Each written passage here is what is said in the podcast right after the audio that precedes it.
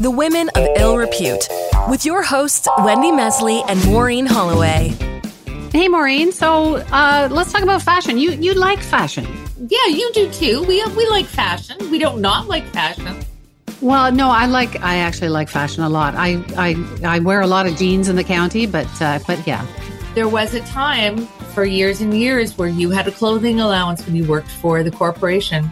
Oh, that's supposed to be a secret, a top, top, top secret. I mean, all anchors, well, most anchors probably get a clothing allowance, but but now I have no real excuse to dress up anymore. So there's there's there's all this stuff. So yeah, yeah, you still like the idea and fashion. I love it, but I'm also where it's a political thing. It can enslave people, especially women, if unless you're if you're not a certain size or or age. It's not easy. It's not available to everyone particularly these days with fast fashion and everyone's got these huge walk-in closets and it's well people who can afford them. It's it's ridiculous. It's an environmental issue as well. A lot of clothing ends up in landfills. Not to mention it can be uh, cruel. You look at fur and feathers and now there's a whole movement against any like vegan clothing. No you know no no wool I have to deal with the wool issue. I'm trying to think of what my sweater is today. I think it's made out of plastic, but uh, we're going to be talking to Hilary MacMillan. She's our guest today, and she's sensitive to, to all of this. But wool, is wool an issue? Yes, wool's an issue because you've got to scrape it off a sheep. Yes, since 2016, this is what I know about sheep shearing. Uh, since 2016, Hilary MacMillan designs have been cruelty free, no fur, no feathers, no wool, no silk and inclusive in terms of size, ranging from extra small to quadruple extra large. She's done all kinds of things. She even launched a collection with Barbie, which I know we're on different sides of the fence on Barbie, but we can talk about that. But she launched this collection of jackets and totes with slogans saying equal pay, don't tell me to smile, all kinds of sort of feminista stuff. Can fashion be feminist? Can it be cruelty free? Can it be inclusive and reasonably priced? Most importantly, still look good. Hilary MacMillan. Hi, Hilary.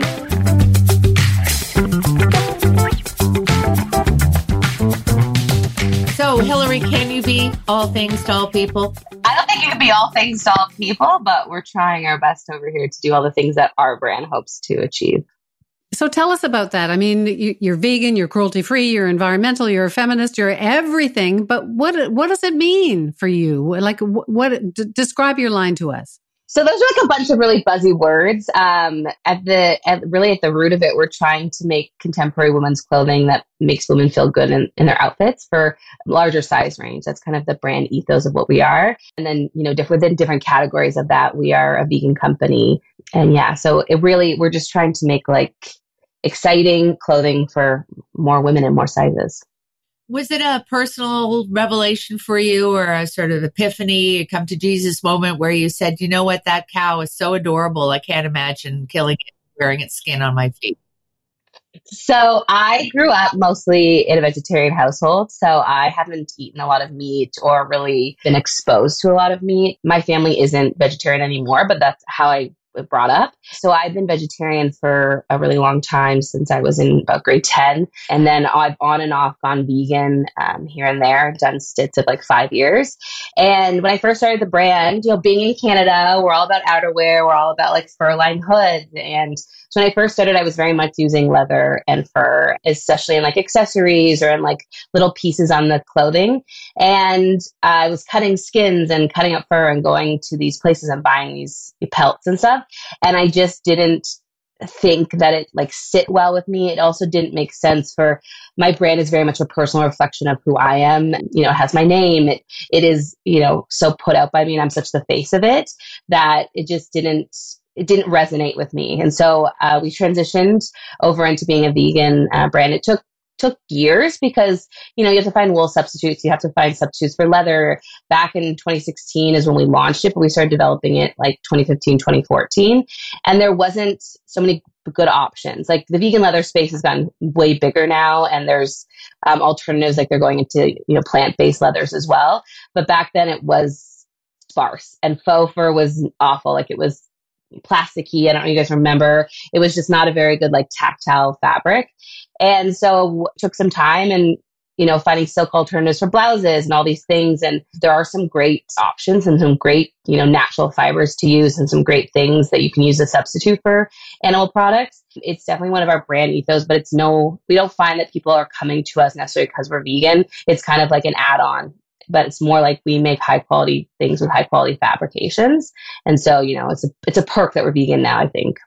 I want to talk about the the plus sizes part of it in, in a second. But but the vegan thing I find really interesting because I think there are more and more people who are becoming, you know, vegetarians or vegans or or whatever.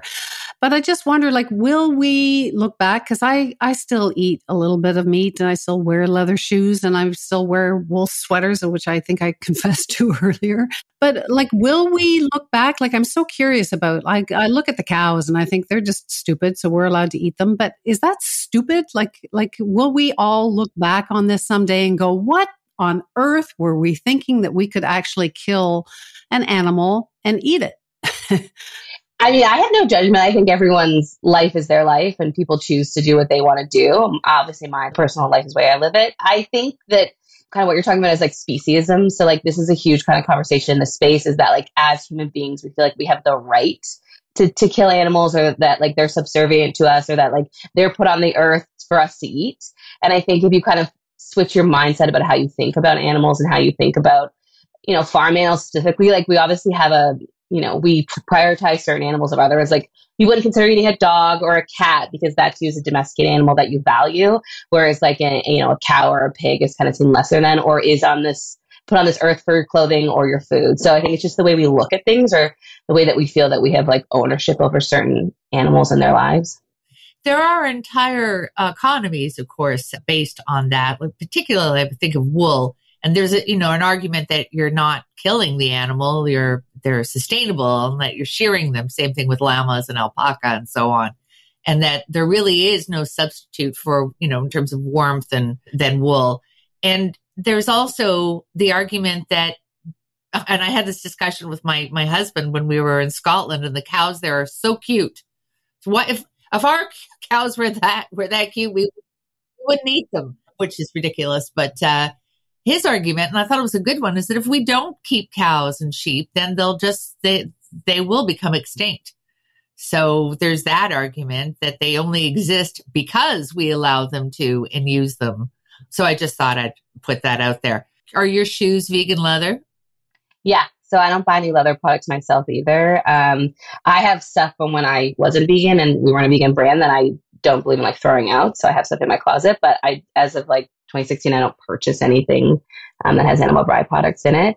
In terms of like the wool conversation, I have no problem with wool in terms of like you're shearing a sheep, you're using their wool, they need to be sheared. It's more like the mass production of it, right? So it's the same with like if you're going to hunt your own animals and kill them, that's a very different system than like factory farming and animal husbandry. Like, you know, there's there's ways that we go about it that are inherently cruel, like when you start doing on a larger scale. And so there's like, you know, shearing mass amount of sheets and they do them poorly and they get infections and all this stuff. And so that's kind of where I think the wool conversation, people are like, well, it's, you know, you need to shear them. And I agree, you do. But it's like when we start to do it inhumanely, I think is kind of the issue. Yeah, so I'm trying to imagine the, the we were speaking of fast fashion. What am I going to do with all? I'm not going to get rid of my sweaters because they were all nicely sheared. I hope. Yeah. uh, maybe not. but what am I supposed to do with all of my? Uh, like, I have a couple of like I stopped wearing fur and feathers a long time ago. I might have one coat that's got a fur collar on it. Um, but but what am I going to do with all the leather? what am I going to do with I don't know like because it, it's fast fashion does does everybody just move away from it eventually is that is that what you're hoping because we all want to change the world.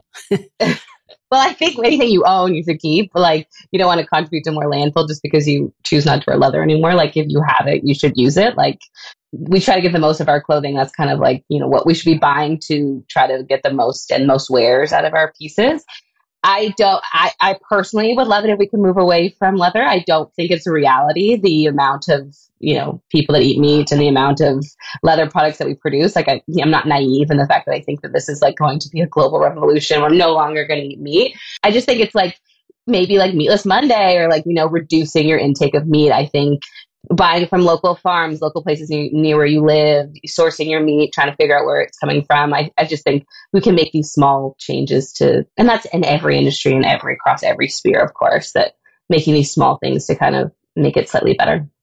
Let's move on to being size inclusive. Now, this is something that would have been unheard of, say, 25 years ago, although there has been uh, a movement towards towards that across the board the, for example, I remember reading, and I, correct me if I'm wrong, you would know this, Hilary, but the average sized woman in the United States, which is where all these stats seem to come from, is sh- shorter and bigger than the fashion industry would ever, ever uh, admit. Yeah. Yeah, I think it's like five foot four and 160 pounds. There's the average, the average, and clothes are just not being made pretty beautiful clothes were just not being made for that woman, which seemed crazy because that's your consumer. So that was that part of your your your your decision to because you say you're known for plus, but you're not just plus, but you are a plus size uh, designer. Yeah, so we are extra small to 4X. So we do kind of all like a wide range of sizes. That's like from a size 2 to a size 28. It's kind of where the numerical sizes sit for alphabetical sizes. I think fashion a long time has like intentionally been exclusionary just so that it like I have to get this or it's the hottest thing ever. I think that's kind of like where it's been for years and years and years. It's like not everyone can access it and that's kind of been it's like a vibe in a sense. I think people are kind of like with social media and more voices and people being interested in fashion and plus size influencers and all these things coming out. I think it's people are looking for stylish clothing and they want it across a wide range of sizes. And we saw a huge kind of push for it right before the pandemic and especially in the pandemic. And um, we were like lucky that we were able to kind of be able to offer those pieces to, to women of up to 4X if they want to. I almost find it, this is going to sound very conspiratorial, but when I was in high school, I was like a size 10. And then I'm basically the same size as I was. More pieces may not line up exactly the same way, but uh, I'm basically the same. But I'm not a 10 anymore.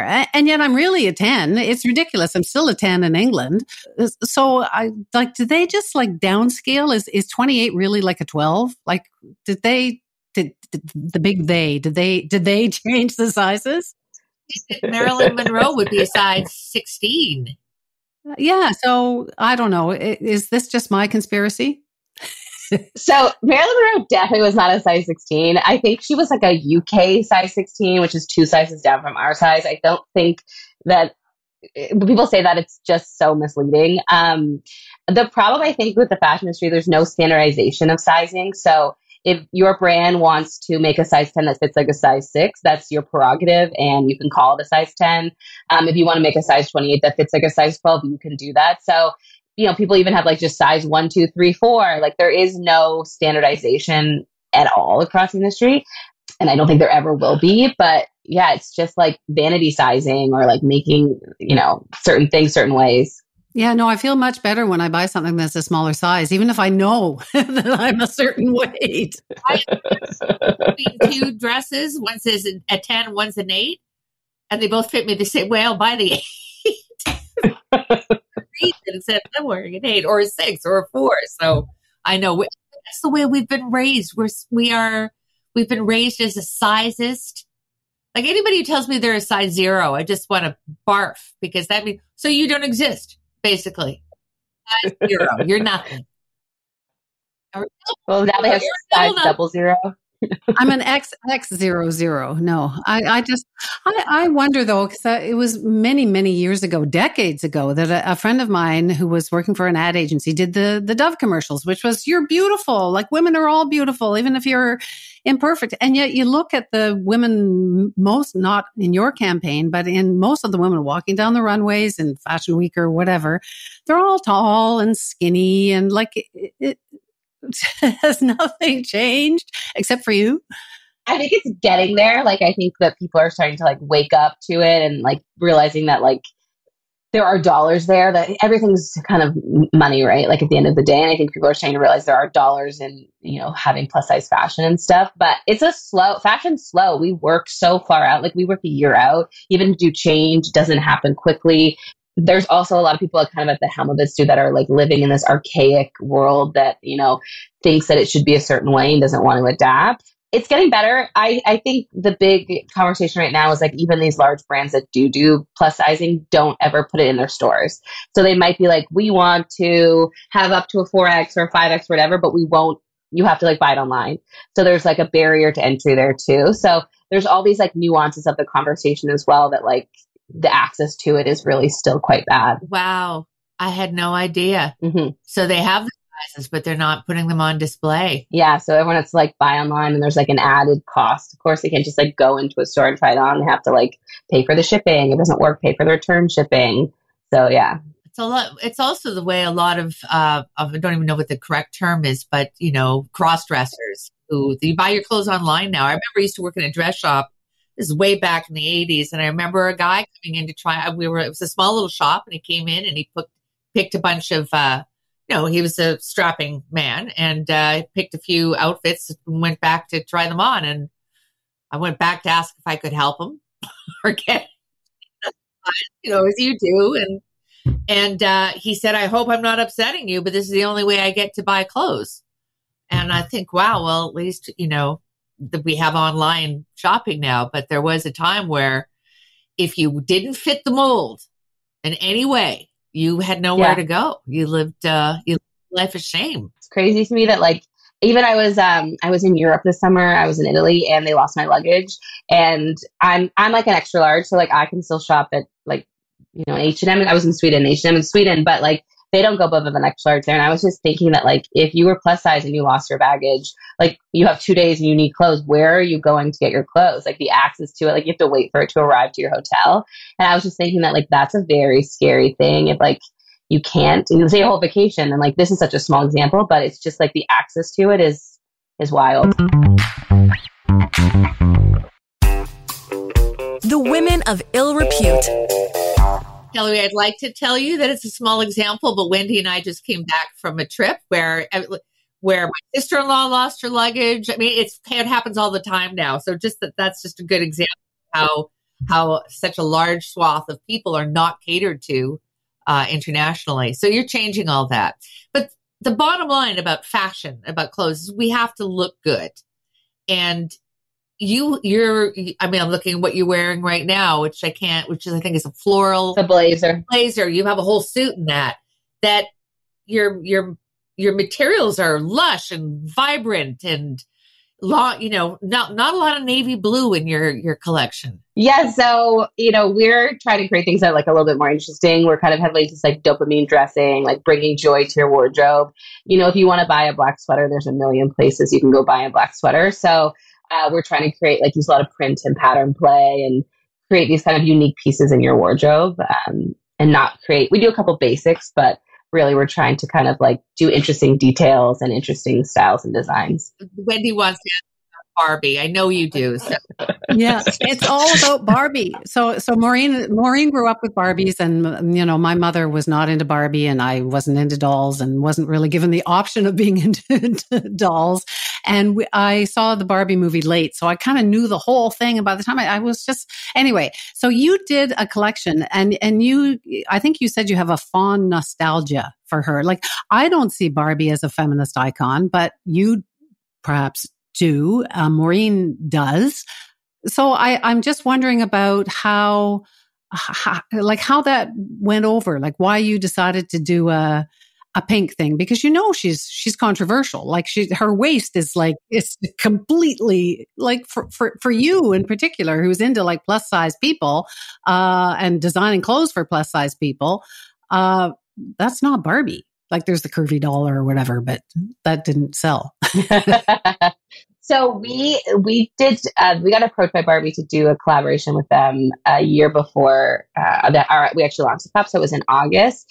Um, and yes, Barbie has some problematic history. Uh, I would say anyone kind of knows that in terms of like unrealistic beauty standards and um, body image and stuff. I would say they're making a huge effort to kind of become accessible and more visibility and show more body types skin colors, um, occupations, and they're trying to really kind of push into kind of female empowerment and you know, this idea that you can be whatever you want. And so we like that and that kind of aligns with our brand and what we kind of push towards. So, you know, we're here for like the new Barbie and where they're trying to to kind of take in terms of representation. And so that's kind of where our brand's aligned is kind of the this new era of Barbie. Uh, that makes any sense. Well, except we've been hearing about the new era of Barbie for, I mean, Barbie's older than me. And I've been hearing about the new era forever. Sorry, I'll let Maureen get in here with Barbie. So, uh, I, it, I think the movie, I think Greta Gerwig and Noah Birnbaum's vision of Barbie really changed because I, am not going to go on too long about that because we're here more to talk about um, Hilary. intersect. But the movie was based in a, where Barbie ruled. This was a female empowered world, and it was the Kens that were were subjugated. And whenever that happens, there's going to every action demands a reaction. And of course, the Kens bring the um, they they visit the Ken visits the real world and brings back these ideas that men actually should be in charge. And so that's really what that Barbie is about. And then it's not perfect when either when it, when one group can rule another group. So and I think Barbie herself, as played by Margot Robbie, came to realize that her world was artificial.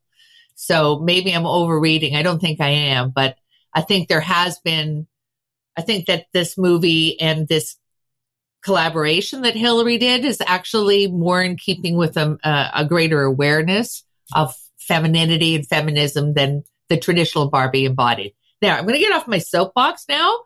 And- so, are you? You are obviously a feminist, Hilary. Like, yeah. Are do you have new uh, slogans coming out on on uh, on jackets or t-shirts or whatever? We have no plans to. We did that for a couple years. We have retired, right now we've retired that kind of jacket and the sayings on them. But you know that was really born out of I went to the Women's March in Washington, and that was really kind of born out of being there and that experience.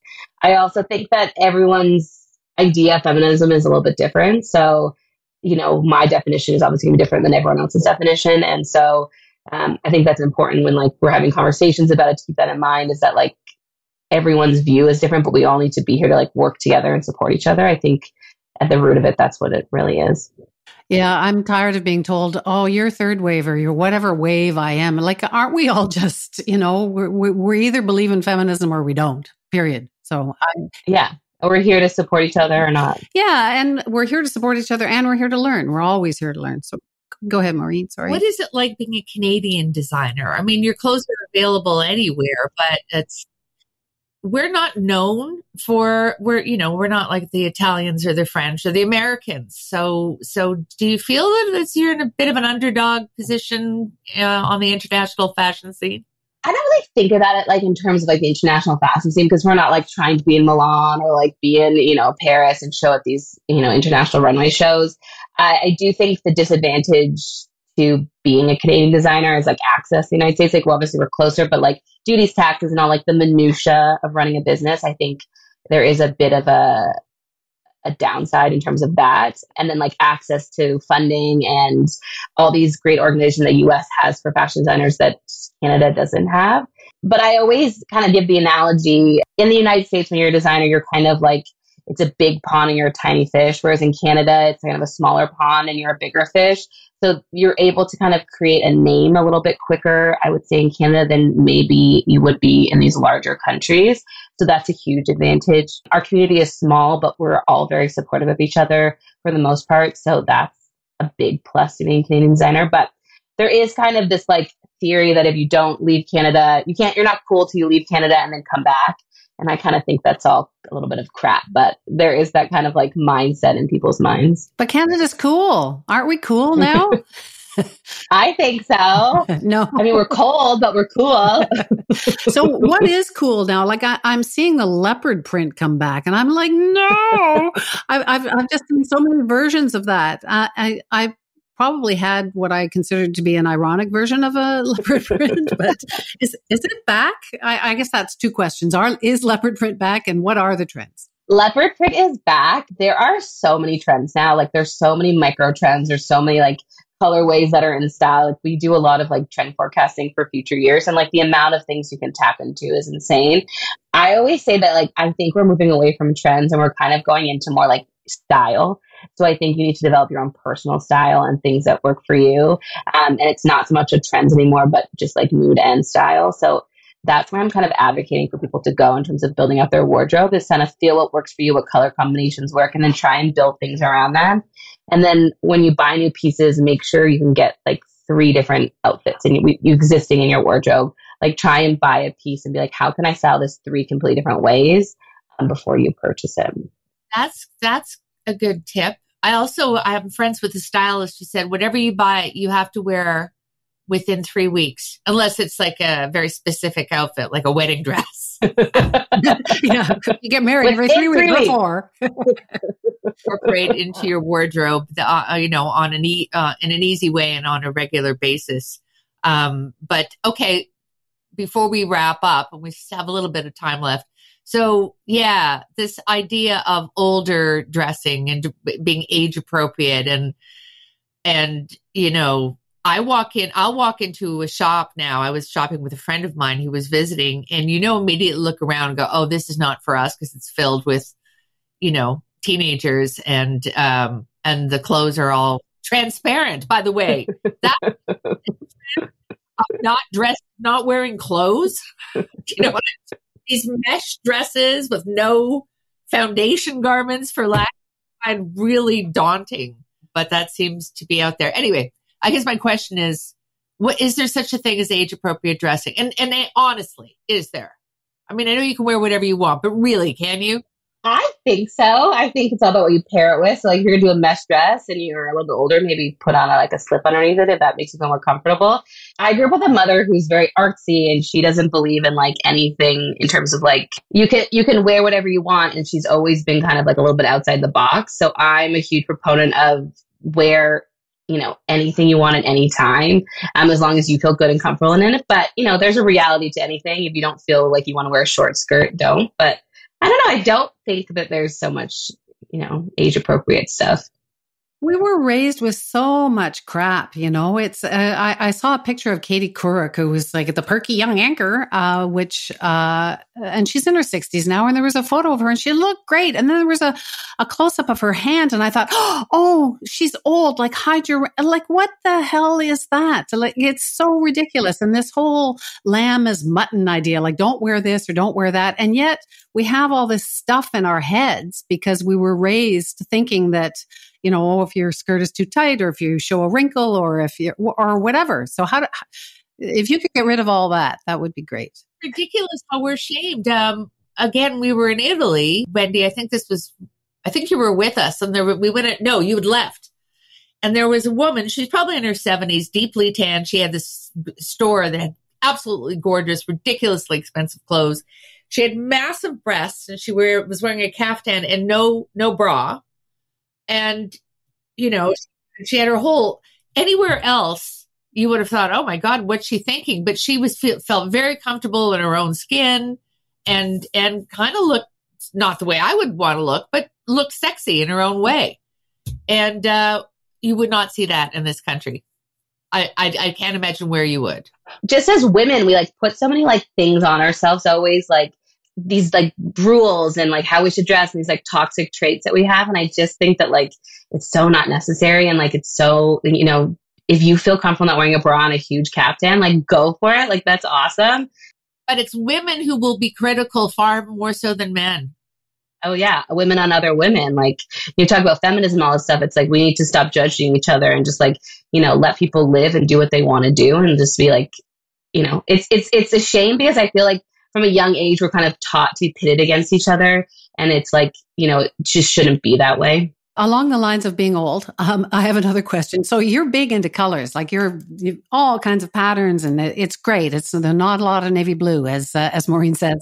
Um, but i I'm having a flashback to my mom. Like she had no money and she wasn't exactly a fashionista, but she uh, she thought there was uh, they were sold this idea of you're a spring or you're a fall. Like is yeah. there do you, you remember that? I remember that. I, I don't think I ever did that, except everyone says you're a you're a certain something. You're a summer or you're a whatever.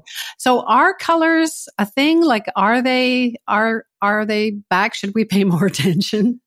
I know. Uh, in short, like I don't think so. I think that everyone can wear every single color. Obviously, if you think that like your skin color doesn't work with yellow, you're probably going to shy away from that. But um, no, I think that like these old archaic rules are gone. This whole like no way after Labor Day or don't put brown and black together or like all these things that no longer that do exist still do shouldn't exist anymore. Like this whole like don't mix silver and gold. I just think that like it's just it, it, fashion's all about like mixing and matching and color play and pattern play and um, being a little bit creative. So yeah, I think wear anything that you want. Like throw out these old rules and just kind of play in your wardrobe a little bit more. So my white pants, I shouldn't put my white pants away. I know they're not in style. My daughter goes, "What are you doing wearing those white pants?" But but I can wear them in October if I want to, or November or December. Yeah, winter. Whatever, whatever you want. That's the bottom line. winter white is a big trend. So, you know, it's a huge trend in the winter. Yeah. Also, I was reading, what's it called? The quiet elegance, the secret rich look. Yeah. Uh, yeah. Wearing all white all the time because you're rich and you can afford to have everything dry cleaned. And so, right. Yeah. no spills. No spills. People are feeding your food, so it's no problem. I wear a bib. That's yeah. what I do. fashion is I love reading about it too, and I love the whole political. Uh, and I remember when stockings went out of style, right? Hosiery, pantyhose, because it doesn't matter how cold it is. You, the implication is that you you you're not outside. You've got your driver picking you up. So why would you wear stockings anyway? I don't have a driver. I don't have a driver. I got to get a driver. Hilary, we, we got to wrap up in a second, but it's lovely to speak to you. And obviously, Maureen and I want you to do a, uh, a capsule. yeah, well, that too. Yeah, it's it's lovely. So we're wishing you all the best, and uh, yeah, thank you so much. Thank you for having me. This was really fun. Usually, people don't hit me with any hard hitting questions, so I appreciate that. It's all usually fluff, fluff, fluff. So it was refreshing. So what should we wear? Hard. Clowns. Thanks a lot. Thank you so much. Bye. So do I have to get a leopard print outfit no, now? No, no. In fact, in fact, my son told me about 10 years ago, my older son, don't ever wear any animal prints. It's too cliche for women of a certain age. It's that don't you wear know, it. That's that ageist things, you know. Like I, I was going to make a joke about walking in backwards to the store because of the my back looks great, um, but it's not appropriate, Maureen. We have to be, you know, ageism. It's the yeah, same right, plus sizeism. Right. You got to get over all that. I also remember another friend of mine. Her son told her it was time for her to put her boobs away. no, it's, it's just get a better bra or not. Like be like like that lady in the caftan that uh, yeah, uh, that you saw. Exactly. The, yeah, exactly. There's nothing sexier, or more attractive than self confidence. You know, and unless good posture, says your mother. Yeah, good posture. but yeah, you're right. So I was going to say, what do you like? To, I have a I have a wedding coming up. It's a it's a formal wedding and it's Christmas time kind of thing, and I'm wearing shorts. Ooh, yeah. Well, you got legs. I hated what you once said to me. Yeah, well, legs are the last to go. I'm sorry, but they were the first to go with me. So I'm never wearing shorts, but I'll I'll wear something that's backless. As someone who's seen you in a bathing suit quite often, you haven't lost anything. So just shut up. Okay. Um, just don't look too closely. Get some new glasses or whatever the line is. Now we're all, we're all like, we're all going to endorse the, the Hilary message, which is like, just go for it. Like, just be yourself. Um, but I, but it's funny that she, uh, is so into colors, but she's not yeah. into fall, spring or whatever. I, yeah. I don't even know what I am. Do you know what you are? I'm a summer. Oh, you're a summer. but apparently that, that it's another one of my mother's stories. But for my birthday, she gave me she took me to colors and had my colors done because she she had her little wallet or she was a spring and it turns out I was the summer. And then we were having an argument as we so often did. And I remember she said to me, You are bold, you are manipulative, and you refuse to wear your colors. so which did she hate the most? I guess all are true. Anyway, lovely to see you. Yeah. Women of Ill Repute was written and produced by Maureen Holloway and Wendy Mesley, with the help from the team at the Sound Off Media Company and producer Yet Belgraver.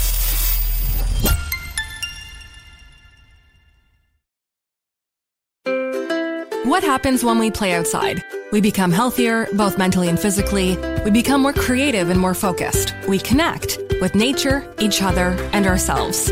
Let's Take This Outside, a new podcast hosted by me, Marianne Iveson, an aspiring outdoor athlete and nature lover. I speak to athletes, outdoor professionals, and scientists about their connection to nature, how it affects their performance, and everyday life. Let's Take This Outside, available on Apple Podcasts, Spotify, and Google Podcasts, and at letstakethisoutside.ca.